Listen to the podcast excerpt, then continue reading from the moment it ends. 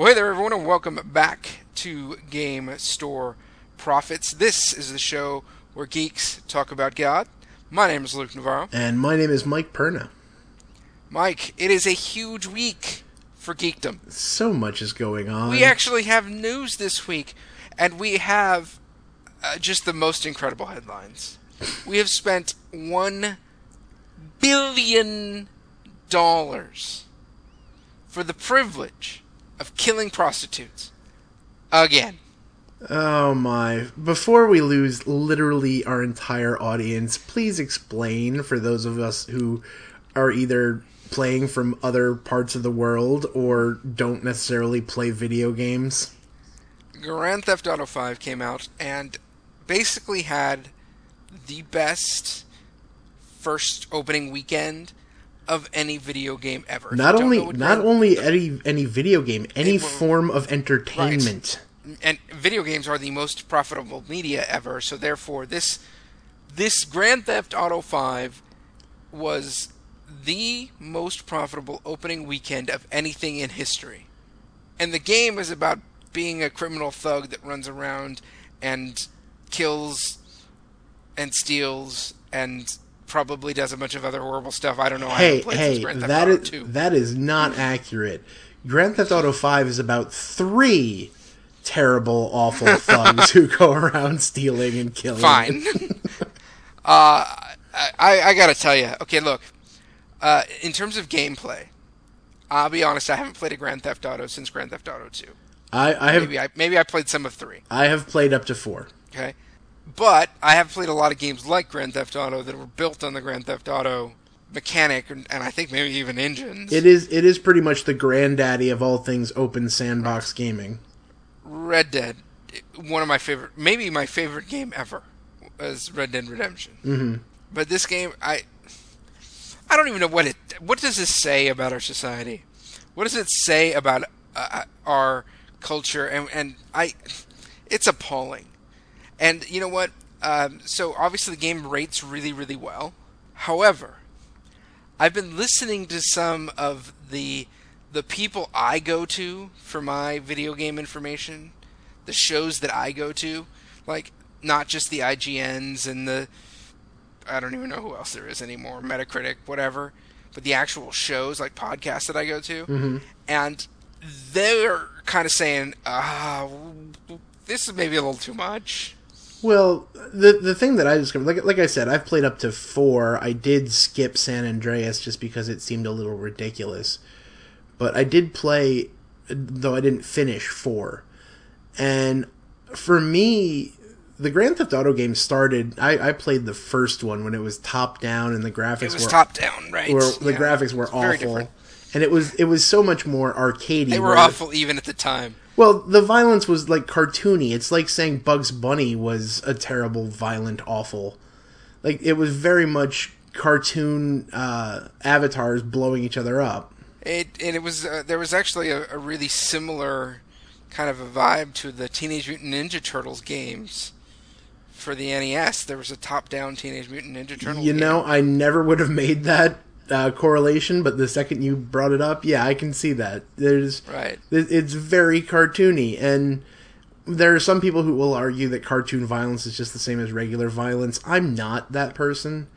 Maybe it's the fact that I did grow up watching Looney Tunes. There's definitely a difference. I understand when Bugs Bunny gets hit by an anvil that maybe I should not hit my friends likewise. Like I understand. Good luck with that. But and I think there's. I don't want to completely throw away the games because some of them, the good ones, really do have a good bit of storytelling in them. I think a lot of people who complained about Grand Theft Auto 4 was the fact that Niko Bellic's story was completely, you know, it's a guy who is thrust into a terrible situation. He's a guy who has no money, no job, and he's in a completely different place than where he's comfortable. And he pretty much either does this or starves. And that's the situation you find yourself in. Now, I don't know anything about Grand Theft Auto 5. I did not... As a guy who is... If I do any console gaming lately, it's going to be on the next gen. And even then, it'll probably be once the next gen starts to get cheaper. I've pretty much found, you know, as we've described, I've pretty much found myself becoming more and more of a strictly PC gamer. I didn't really look into Grand Theft Auto V. I had no desire. My budget is tighter than it's ever been, and it really didn't register. I have plenty of board games that I would rather buy first. All right, so let me put it in perspective for you. You're familiar with the Saints Row series of games, which is absolutely ridiculous, yes. The Saints Row games are the same mechanics, except it is lewd and rude intentionally. It basically went over the top with everything. Yeah, it's a satire, essentially. I am hearing people saying this game is, in terms of its moral content, worse than Saints Row 4 or 3. Wow. Whichever one that is. That's... As a guy who's been, like, because I've been kind of putting together videos for Project Awesome, I've been finding myself watching an awful lot of YouTube lately, and I've been watching as guys over at well, they used to call themselves the Game Station. I don't know what they're calling themselves now. I think Polaris or whatever. Jesse Cox and Wow Crendor. I'm watching these guys, and they're playing Saints Row 4, and wow, let me tell you, if this is worse than Saints Row, that's a special breed of awful. I think this is important to bring up, though, because I don't know that we have ever on this show gotten to this point where I say that's too far across the line for me. I am generally fairly kind of agnostic when it comes to the content of the games that I play. You and I have both spent a lot of time saying how much we've played games that many people would say they won't play. Absolutely. And so there is a point, and this is a line where I'm not going to cross it. It's just not interesting to me. You know, and there's lots of movies that I would never go see because of the content of the movie. But in general, there's not too many video games, and certainly not too many role-playing games or board games, but there's very few video games where there's that line that I'm just not going to cross. This doesn't interest me.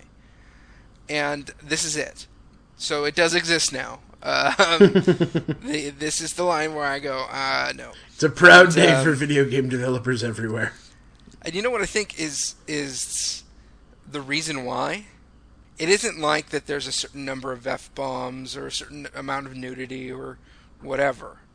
It's that there is a certain amount of parody with real life that really bothers me. And I know that people who talk that way, people who live that way exist. Now, it's not as glamorous and as fun and exciting as it is when you're playing in a video game. And it doesn't exist to the extent in places where as it does in the video game, but there is some parody to it, and that's the kind of thing where I feel like, especially as believers who are also citizens, we've got to be about saying we're trying to change this so there's less of this, not glorifying it.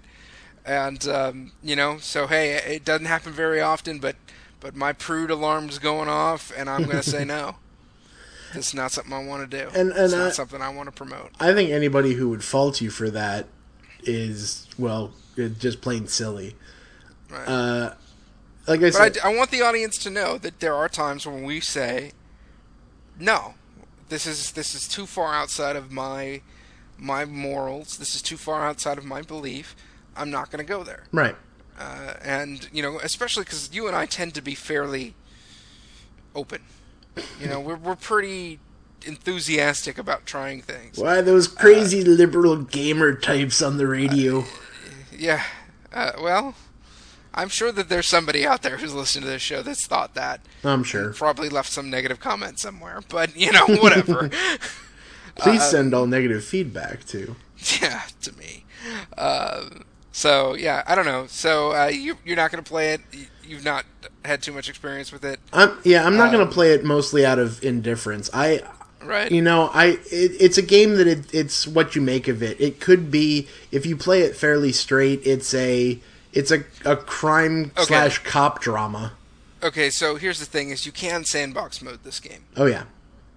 In which case, you kind of are doing whatever you choose to do. Right. But it's the storyline that's the big issue in this one.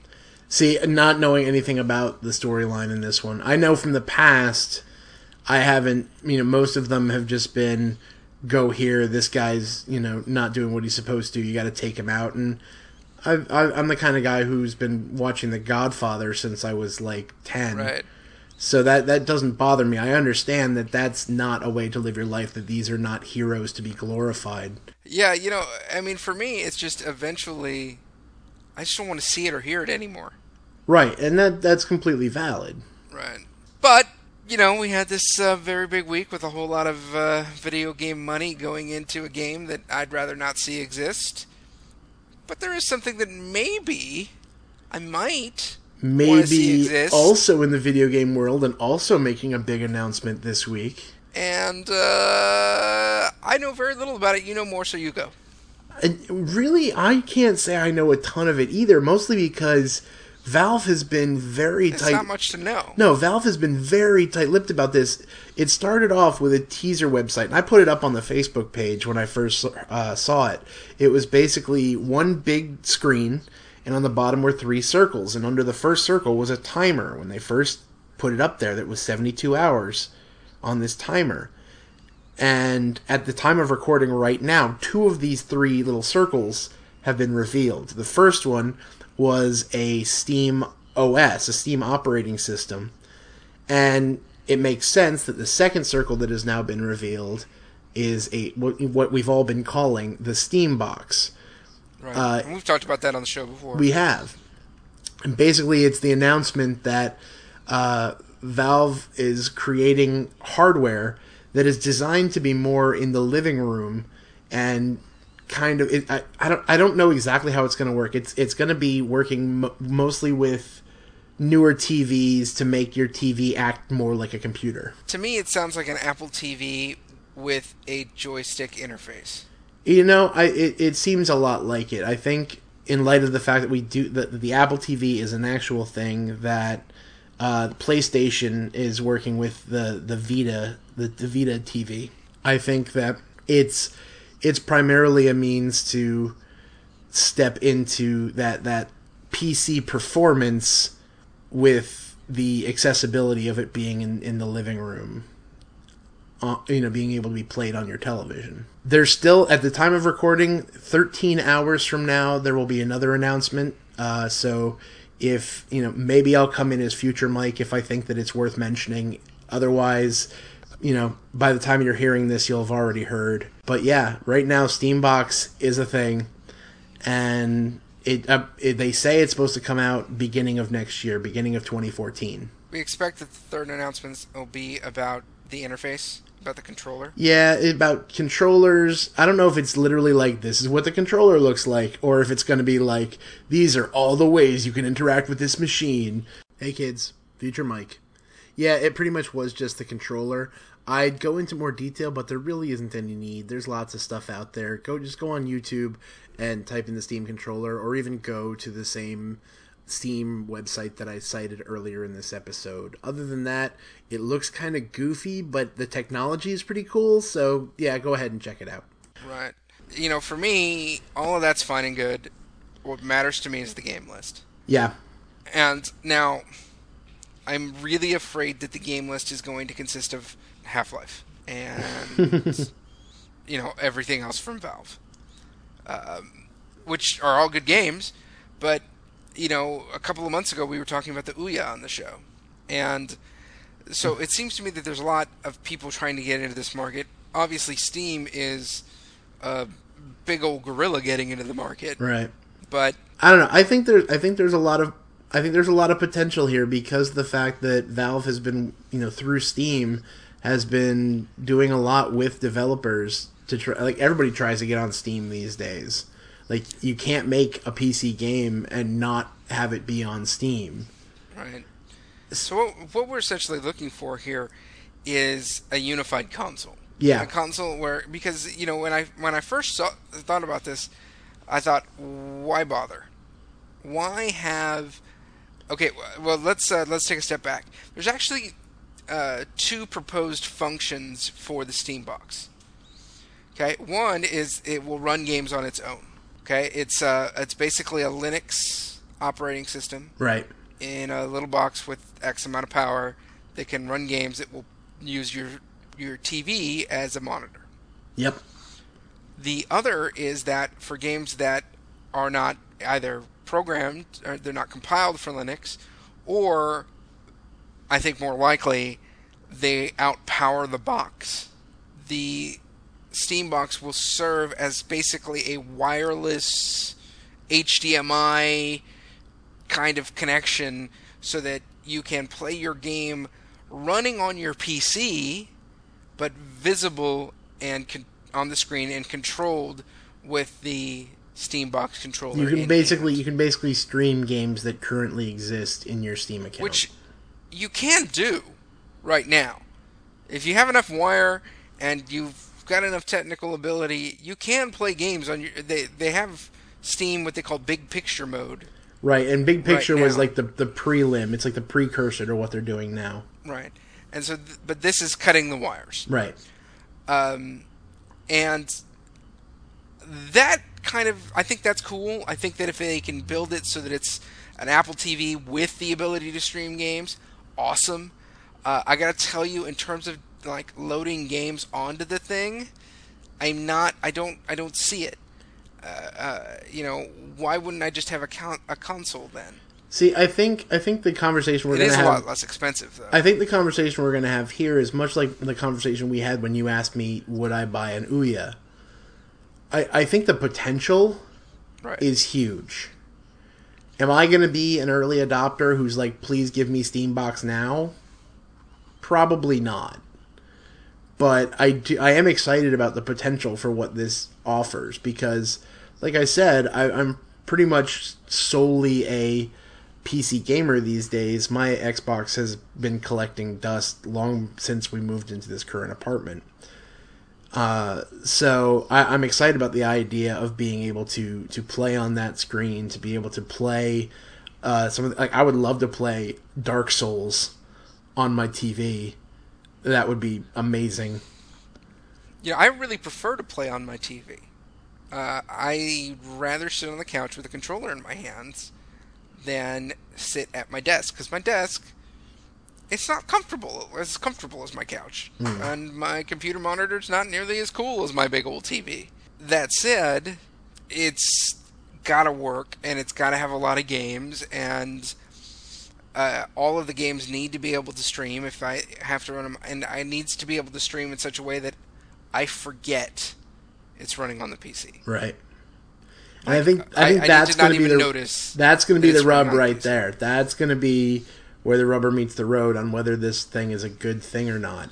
Because if I have to walk over to my PC, log into the game, launch the game, configure the settings so that it goes to the thing.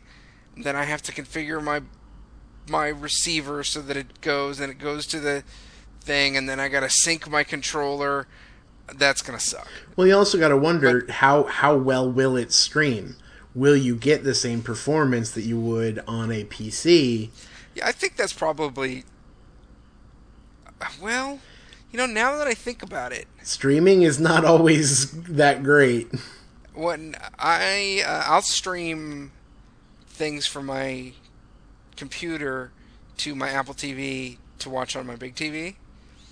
And there are occasionally, not very often, but there are occasionally hiccups. Yep. Which I assume are dropped packets or whatever. And you gotta figure, even if it's fairly high resolution video, it's just video going across. Mm-hmm. There's no, you know, response. And I guess all the processing is still happening in the computer. So even then, it would still just be video going across. And I would imagine the controller probably wouldn't even go to the Steam Box. It would go straight to your computer. But you're right. I mean, I kind of thought, well, of course, it'll work no problem. But now that you mention it, I have had some problems with my Apple TV streaming, so... Right. Like I said, the potential, fantastic. I will probably wait to, you know, I will not be asking for a Steam Box for my birthday, is what I'm saying. Well, and I wonder how many people will. And we've not seen Valve make hardware.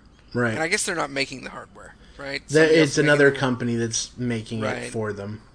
So, I mean, these kind of things, they take time. Right. They take iterations. You have to keep on... You gotta lose money sometimes at the beginning to make these things happen, and so we'll see if that does come to pass. And I think that if anybody can do it, it's Valve, but who knows? All right, so we've got bad video game news, good video game news, or potentially good video game news, and we have some TV news. Yeah. Is it good news or bad news? Oh, it's so good news. Is it? Okay, so Marvel's Agents of S.H.I.E.L.D. Aired, 2 days ago? Yep. When we recorded this. The pilot aired. Coulson is back. Yeah, he is. He's my favorite part. Sorta. And he's got a much expanded role, and so his lovely, quirky personality is gotten to be we get to experience that quite a bit more, at least in this first episode. I can almost imagine him when he's off screen just writing fan mail to Captain America. So we have a world that has seen the Avengers fighting in New York. Yes, this is a post-Battle for New York universe. And as the pilot opens, we have a kind of hacker-esque indie journalist group trying to get out the truth behind what happened at the Battle of New York, what S.H.I.E.L.D., this mysterious organization, is really all about. And we are introduced to a series of S.H.I.E.L.D. agents whose job it is to liaise with this group, and stuff happens. Tell me, what did you think about Marvel's Agents of S.H.I.E.L.D.? I loved this show. Okay. Is it perfect? Absolutely not. This is a pilot. It's a pilot. Pilot, people. Pilot. Okay. So it felt like a pilot. It felt like a pilot, which is fine. It should. It's being what it is. There were some people who were expecting the Avengers movie type of quality here. And we're never going to get that. You're never going to get that. It's a television show. It's a completely different medium. Are some of the same people showing up? Yes. Are they the same characters? Yes. But it's not going to be the same thing. That being said, oh my goodness, Coulson is the man. Mm. And I love pretty much everything about this show. I like the fact that we're not jumping right into, oh my goodness, here's another superhero. Because that would tweak me if, like, I was a little worried because the guy in the pilot, and we're gonna reference the show a lot, guys. We don't want to spend too much time explaining everything. The pilot is currently available online. If you Google Agents of S.H.I.E.L.D., I promise you can watch the entire episode. I would highly encourage you to do that. We will try not to be super spoilery, but it's the pilot. So, and that said, in the future, this is TV. Okay, so the spoiler range on TV is dramatically shorter than the spoiler range on, say, a movie or a video game. Right. Just saying. So, all right, you start off with this guy, and there was part of me that, you at some point you see him punch into a brick wall and make a handhold, and punch his way up on a wall. This is like maybe 10 minutes into the show, maybe. If not at the point where we're all still trying to figure out what kind of show is this going to be. Right. And so I'm, comic book geek that I am, I'm thinking, oh my goodness, Luke Cage is here. Because the dude had a very Luke Cage vibe about him. Several of the people had a very fill-in-the-blank vibe about them. Yeah. There was that. And but I like the fact that there were references to stuff. There was references to Extremis, which is from Iron Man 3. There's references to an this thing called Centipede, which most people, you know, even in the characters in the show don't know about, but has a very almost Hydra-esque kind of feel to them. There's a lot of stuff being dropped, like characters having shady pasts. Coulson's is still alive, but there's what Coulson thinks happened and what actually happened are two completely different things. There's a lot of setting up for the fact that nothing is like it's supposed to be. And there are some people who get really annoyed at that, but I look at it and go, it's S.H.I.E.L.D. Of course they're going to do this. You're talking about the organization headed by Nick Fury, who pretty much dipped the Captain America trading cards in Coulson's blood to get the team together. These are people willing to do whatever to keep the peace. And if that means lying so you do what they need you to do, they're going to do it. Yeah, and so I actually was really excited about the fact that this isn't just a pile of superheroes. Right. That it is about S.H.I.E.L.D., and it is about, you know, regular, though incredibly highly skilled agents who are doing their shielding. While still acknowledging that supers do exist in this world. And you can imagine they're going to be in every single episode. They... in interviews and stuff talking about the show, they're saying it's going to be like half a dozen episodes before you see the first recognizable super. Okay, that's cool. But, I'm all right with that. But you know that there's going to be some kind of holy crap weirdness, either alien or superpower or Asgardian or whatever. Right. So I'll tell you, for me, I enjoyed the show. I'm certainly going to continue to watch it. Ward is not my favorite character in the world. Yeah, I hope they develop him. Yeah. He's looking just a little bit too much Twilight-y to me. Yeah, I you know, it's a pilot. I'm hoping they're going to develop him in the future. But yeah, he was a little, yeah. And Sky seems like they're trying way too hard for her to be the spunky sidekick. That they are. That said... and those two are the main characters, other than maybe Coulson. I adore Fitz and Simmons. Oh, yeah. I love the little robots named after the seven dwarves and how he hummed. Just awesome. It's off to work we go when they got sent out. Now, everybody knows I know nothing about comic books. So I don't know whether these guys are part of the Marvel Universe or they made them for this show. No, they made them up. I love them. They are awesome. They're fantastic. And I like the vibe of the show, where it's, you know, and Marvel's been doing this for a while now with all of their movies, this nice mixture of, we have real drama here, and there's some pretty heavy stuff happened in this episode. Oh yeah. But we're comic books, and we're having fun, and we know you guys love all this comic book stuff. So, you know, it's cool. We're going to throw in jokes. We're going to laugh. We're going to do silly stuff. Oh, Coulson's entrance is fantastic.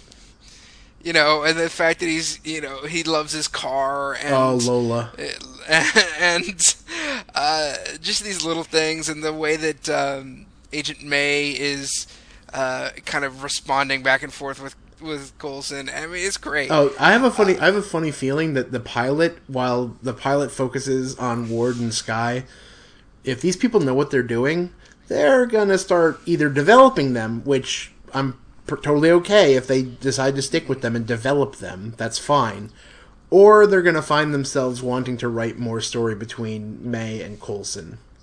I'll tell you what, this feels to me, and I don't know how you're going to feel about what I say about this, but to me, this has the potential to be an SG-1, to be a TNG. I think this can be the kind of thing where you just fall in love with these characters. And yeah, it's a little cheesy sometimes, but I don't care. I'm going to watch 9 episodes, and they're going to, you know, great characters are going to go away and come back, and I don't care. I just want a great science fiction series that I can stay with for a long time. And this, to me, seems like it has the potential to be that. I think it does. I think if they don't squander it, I think if they treat it like a long-term kind of investment show and not just automatically say, look at this superhero, look at how much budget money we have on this, look at how Disney is taking control. As long as we don't do any of that, I think this show is going to be pretty awesome, and it's going to be able to maintain some solid stories. Lord knows they've got enough material to work with. Yeah, well, that's true. But you know what I think is really different about this? Not different, but it's something we haven't seen in a little while, is it's less serious. Yeah. You know, I think about like shows like Lost and Heroes and everything that's on, you know, Annie, FX. It's got that Joss Whedon vibe to it. It does. Even though it's not him. That's exactly right. It totally feels that way. You know, and I love that. I love the Star Trek movies. I mean, it's great. And it feels to me like it could be a great Monster of the Week kind of show. And, you know, I know that maybe there are people who hear that term and are like, oh, great. But I love it. No, I'm sorry. Totally that terminology is applied to Doctor Who, and it's done accurately. So what I'm saying is that Monster of the Week can be done well. Is it awesome. Always done well? No, but it can be done well. Yeah, but I'm talking about, you know, Stargate, X-Files, any good incarnation of Star Trek. I mean, the kind of shows that you just want to sit down and get the entire Netflix queue full of the suckers and just watch it for an entire weekend. That's what I want. That said, my wife hated the last scene. Oh yeah? She was just like, I loved this show until the last scene. So I'm hoping that I can still convince her to wait it out with me. Let's do one more episode and see what happens. Oh no, I liked the last scene. I thought it was very fitting. I love Coulson's line of people mistake the difference between new and improved. They're not necessarily the same thing. That was good. So no, I think there's definitely potential there. Yeah. So I'm hoping that, you know, 6 months from now we can talk about this show again and it'll still be just as exciting as it is right now. You can also, just to put in a plug for our fellow podcastery types. That's true, yeah. Ben Avery from over at Strangers and Aliens is also part of a specifically S.H.I.E.L.D.-related podcast called Welcome to Level 7. Definitely check them out. I'll probably put up a link. Dude, the guy is a master namer. Oh, yeah. Oh, you know, we're completely and totally jealous. We should have totally gotten him into this before we came up with Project Awesome. I absolutely. Though I'm quite proud of the actual name of Project Awesome. It's coming soon, folks. Coming soon. All right, so we've talked now movies. No, no movies. That's a TV show. We've talked video games. How about some board games? You got any good board games that you've been playing? I did pick up one. I haven't played it yet, but I picked up the Carcassonne dice game. Fun. Which I am told is essentially Yahtzee with special rules. There are a lot of games like that. And, you know, it's a roll through the ages kind of a thing. But I got it specifically because both my wife and my mother are Yahtzee fanatics. That would be a good reason to get it, then. My mom actually has a homemade giant Yahtzee set that she made in her backyard. And so I thought this would be a fun way to maybe when the grandparents are visiting, or we're down visiting the grandparents, we can introduce some slightly geekier version into their life. Nice. Otherwise, I haven't been doing much. Been playing some XCOM and some Ticket to Ride, and that's about it. How about you? XCOM, are you gearing up for the expansion? You told me about the expansion, and then it was like, you know, the XCOM got stuck into my brain, and now I'm running an Iron Man campaign, so good luck and Godspeed, sir. Yeah. If my colonel dies, I am going to be so mad. Oh, he will, and it will be horrible, and you will scream at your computer screen. I haven't necessarily been able to play much. I kind of put it up on the Facebook page. I think I did anyway. If not, you're hearing from it the first time. At this point in at the time we're recording it, I literally am going to wake up tomorrow and perform the funeral for a woman who I've known my whole life. She's pretty much my cousin, and she tragically passed away after giving birth to her baby girl. And so, needless to say, my ability to game has been minimal recently, because that's understandable. I've spent a lot of time kind of just counseling with the family, because she was an EMT, and most of this family is not exactly church-going types. And so pretty much as the chaplain for the EMTs, I pretty much became the go-to guy for the family. So, yeah, there's a lot of that going around. I'm looking forward to gaming hopefully this weekend after the funeral is over, because as we record this, as I said, Luke, when we were about ready to get started, I'm desperately seeking normalcy. So I'll be looking forward to getting games, and I have to say that there's a game that I recently saw a tutorial video for. It comes highly recommended by pretty much everyone. And I'm pretty confident I'm going to end up picking it up, which is Android Netrunner. Yes, well, I think it might have won Game of the Year a couple of places last year. It has. Honestly, I wish I had realized how, because based on the theme of it, I'm like, oh, good, a cyberpunk card game, whatever. That's exactly what I said. And, I wish I had known better at Gen Con, because they put out a new expansion and there were people downloading the game like crazy. I would have loved to have played it, but yeah, I didn't know. I thought it was just another silly cyberpunk game. But yeah, having watched several tutorials and discussions of the game and all sorts of stuff, man, I want to play this so bad. And the price tag is really not bad. It's not. And so it's a good game with a low price tag. This is my sort of thing. Okay, so it's a card game, and it is a card game kind of a la Magic. Yeah, but it's a living card game. No, it's a very different setup. But this is what they call a living card game. It's a thing Fantasy Flight does. I'm pretty sure only Fantasy Flight. There are some other ones out there, but Fantasy Flight pretty much has most of the best ones. All right, I figure they probably copyrighted it or something.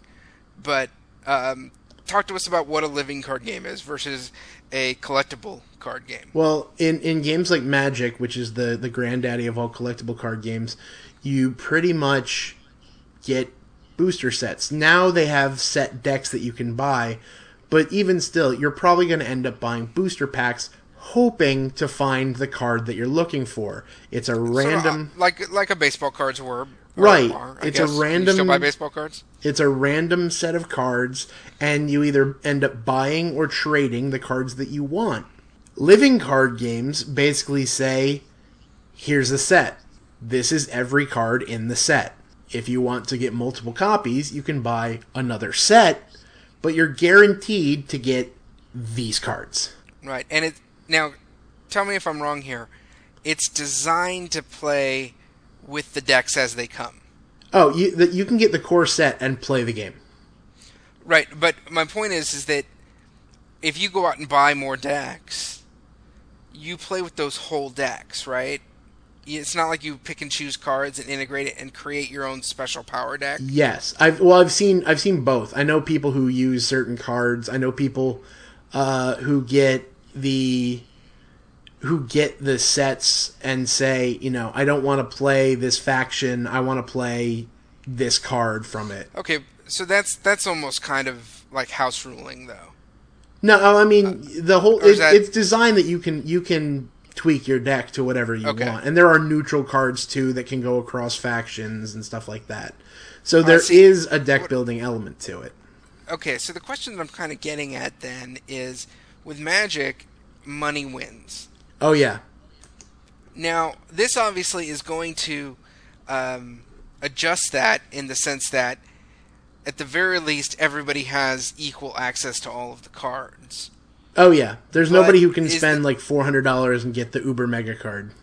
But is the guy who bought, like, because there's a lot of expansions. If there's a guy who bought all of the expansions and picked all the best cards out of the expansion going to win versus the guy who just has the core deck? Or is this a little bit more like any kind of board game or whatever that you'd buy that also comes with expansions that, you know, you're playing on parity based on, you know, whichever expansions you're deciding to play with in that game? Not having spent a lot of time with it myself, I can't say one way or the other. However, I can say from pretty much everybody I've talked to that there's no card that's a game breaker. There's no combo that's a game breaker that'll say, if you buy this pack and play these cards, you will win. Well, I've seen it played several times. I've had it taught to me, but I haven't actually sat down and played it. One thing that makes it, I think, a better game, I don't know if better is the right word, but a different game, is that there's essentially two teams. Yes. And they're not the same. No, they're not trying to do the same thing. They have different functionality. They have completely different ways of setting up their decks. Everything is different. You basically have, for lack of a better word, the computers and the hackers. And the hackers are trying to get into the computers. The computers are trying not to have things get into them. And so because of that,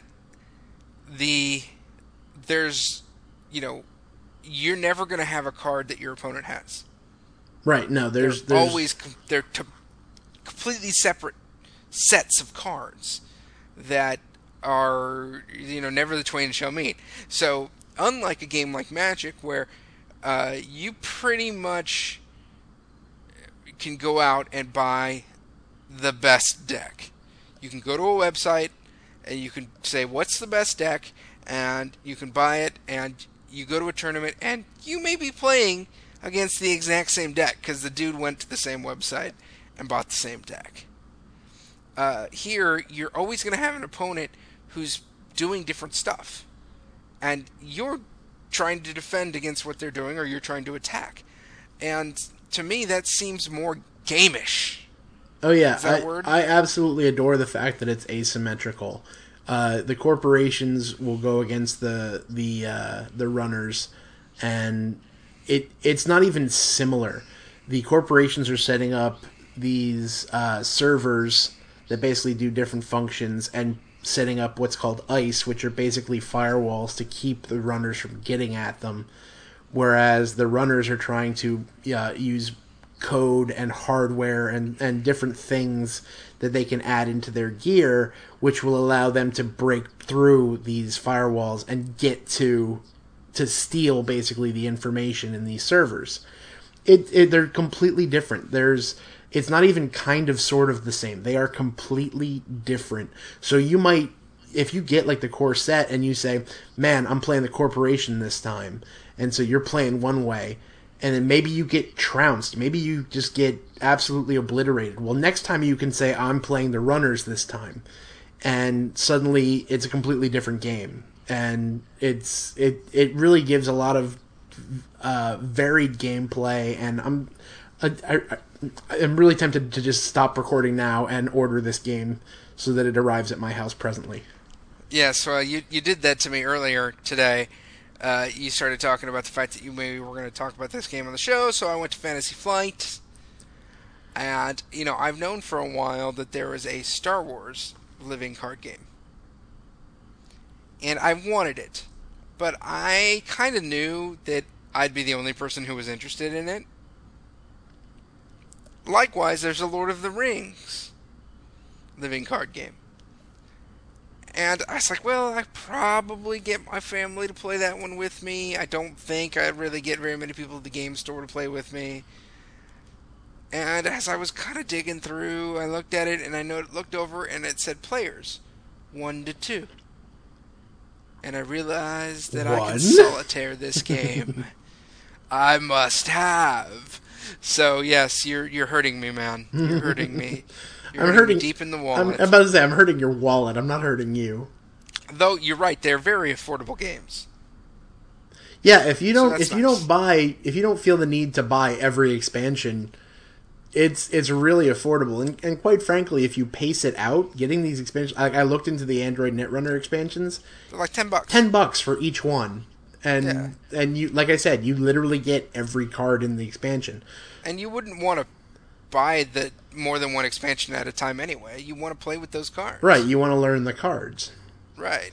Because how do you know if you're going to play them or not if you've never actually played them? Right. And, you know, they're less... The basic games are less than most board games. Yep. You know, they're in the $25, $30 range. Depending on where you get it, I guess. So, yeah, I'm interested. And I know at our game store we have a couple guys who are really into Netrunner. I love Fantasy Flight. For the most part, they do good games. So I definitely think I'll be interested in what you have to say. I pretty much have two gaming companies that can do no wrong in my sight, and they are Plaid Hat and Fantasy Flight.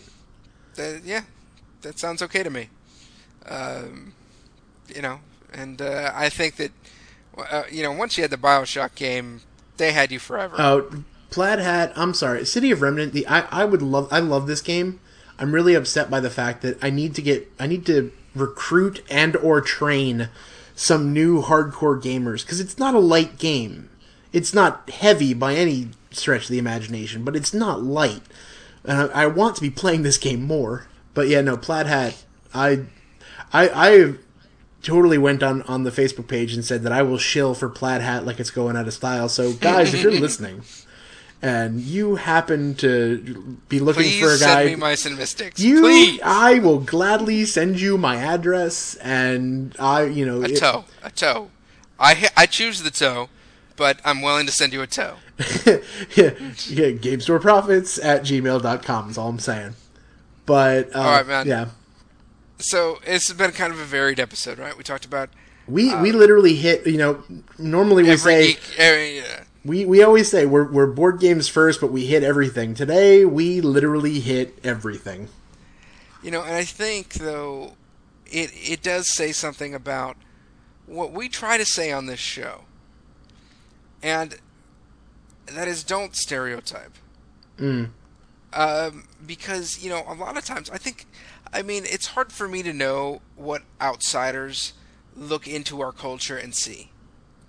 I hope they don't see Grand Theft Auto and Call of Duty, but I think they probably do. Oh, they pretty much. If you just use the word gamer to your average person, which granted our audience is not average people, but if you say the word gamer to your average person, mostly they'll think video games, and mostly they'll think games... They probably won't even know the names, but they'll think games like Grand Theft Auto and Call of Duty.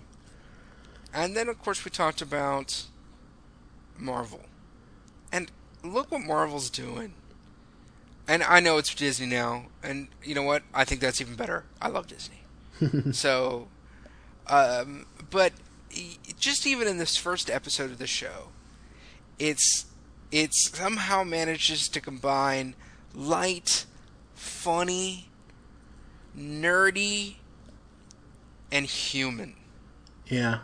With this really human story. It wasn't a great story, but it's still a really human story where you're like, oh, what's going to happen to these characters? You know? And that's what we love, right? That's why we love science fiction. That's why we love our geeky stuff, is so we can get into these stories.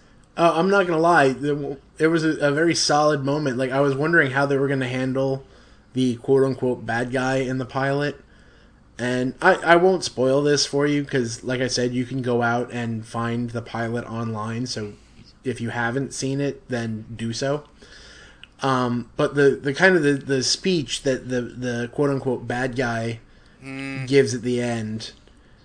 I mean, was it over the top and cheesy, but yeah, but in a very comic book, very this is the world we live in kind of way. It wasn't out of place. Yeah, it was good, man. And this is what we love these stories for, is because when we connect to these stories, we can connect to something deeper. And you know what? That's what this show is about. I actually was today. I spent quite a few hours working on the new Project Awesome website. And it's looking good, guys. And, you know, if you've ever built a website before, you know how it works. You first have to do all the back-end gnarly stuff to make sure all of your you know, tags and your CSS and your PHP all work. All the stuff that I don't know how to do. And I barely know how to do.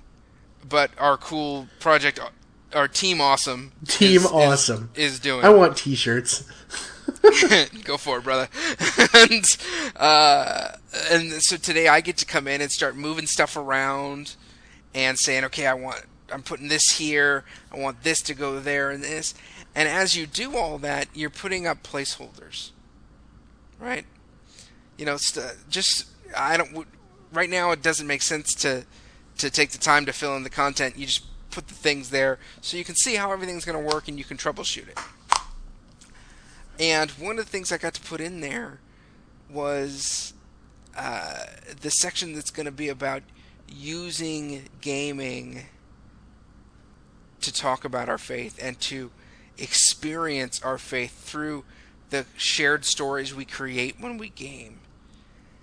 And, you know, whether you're being passive and just watching a television show, or whether you're playing a video game, or whether you're sitting around a role-playing table building a story together, the way you tell that story is what matters. Okay, it doesn't matter if there's, you know, goblins or Daleks or superheroes or street thugs. What matters is how you tell that story. What is the heart of that story? Is that story going to make you think and move deeper into your relationships with fellow humans and your relationship with creation and your relationships with God? And we believe we can do that. We believe we can use the stuff we love to move us all closer together. And man, I am so excited about that. And you know what? I love the fact that a little cheesy comic book television show did that this week. And I hope they continue to do it. And I hope that as we all come together in Project Awesome, we all can do it together. And, you know, I think we're so close, guys. We're so close to the reveal of Project Awesome. Luke and I literally had the conversation before this episode that says, is this the one where we tell the people what it actually is? Right. It's not. But it's soon. It's soon. We're getting there. A little bit more fiddly. And we'll be there. But, you know, I love that we can use these things that we love to connect to the God that we love. And I think that's, you know, that's pure joy, man. That's fun. And guys, I want to stress again, you know, I've kind of been doing this a lot lately at the end, so I'm sorry if this is sounding a little bit repetitive, but holy crap, man, we love getting your emails and the messages that you guys leave for us and everything like that. We've had just a string of people that have emailed us and just said, you know, thanking us for what we're doing. And dude, guys, we want to thank you for letting us do this, pretty much. All right. And encouraging us to do this. Yeah, we're really incredibly blessed to know that you guys are listening and care about what we're doing.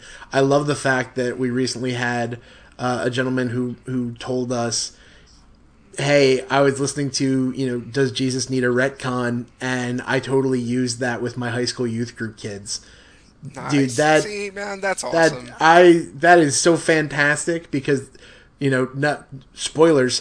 That's totally kind of the stuff that we're going to hopefully end up doing with Project Awesome is turning that stuff into ways that you can connect with people and ways that churches can help connect with people in the geek community.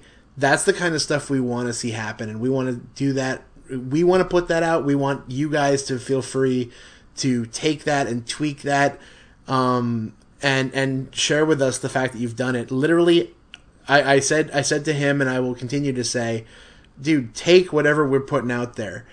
Oh, for sure. Out of courtesy, if you want to say, hey, I was listening to this podcast.